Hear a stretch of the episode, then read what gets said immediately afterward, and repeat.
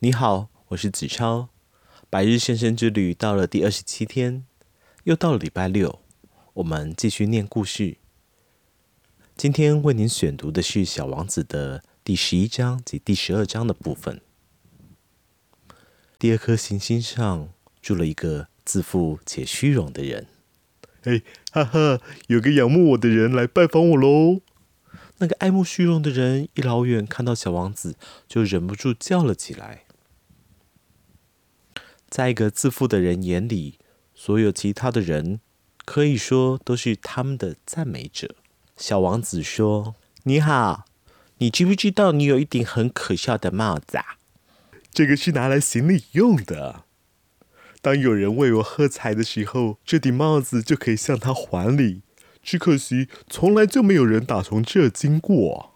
啊，真的吗？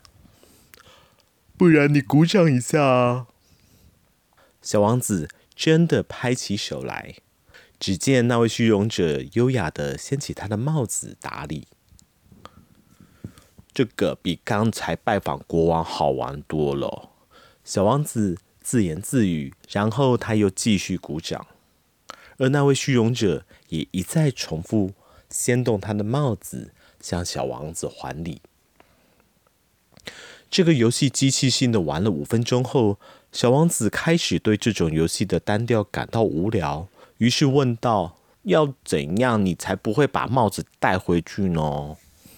可是那位爱慕虚荣者好像根本没有听到似的，他从来就只听到有关赞美他的话。“你真的那么崇拜我吗？”他问小王子。“崇拜什么意思啊？”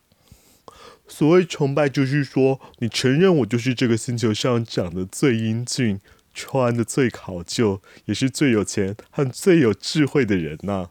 但是你的行星上只有你一个人呐。拜托，不要扫我的兴嘛，就像之前一样，继续的崇拜我吧。小王子耸耸肩说：“好，我崇拜你。但这有什么地方让你这么着迷呢？”小王子说完，掉头就走。一路上，他都在喃喃自语地说道：“大人们的确一个比一个奇怪。”第十二章，下一颗星球上住了一个酒鬼。这一次的拜访时间很短，可是却让小王子沮丧到了家。他看见那位酒鬼默默地坐在一大堆的酒瓶和空瓶前面，于是问道。嘿，你在那里干什么啊？我正在喝酒啊。酒鬼满脸愁容的回答说：“为什么要喝酒啊？”“我为了要忘掉。”“忘掉什么？”小王子一边追问他，一边开始可怜起他。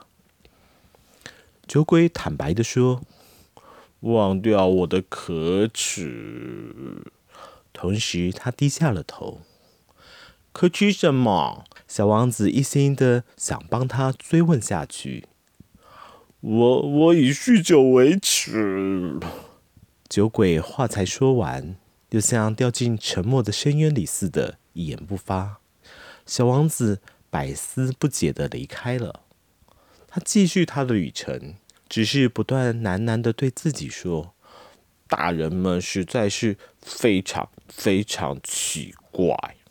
谢谢您今天的收听，我是子超，我们百日现身，明天见。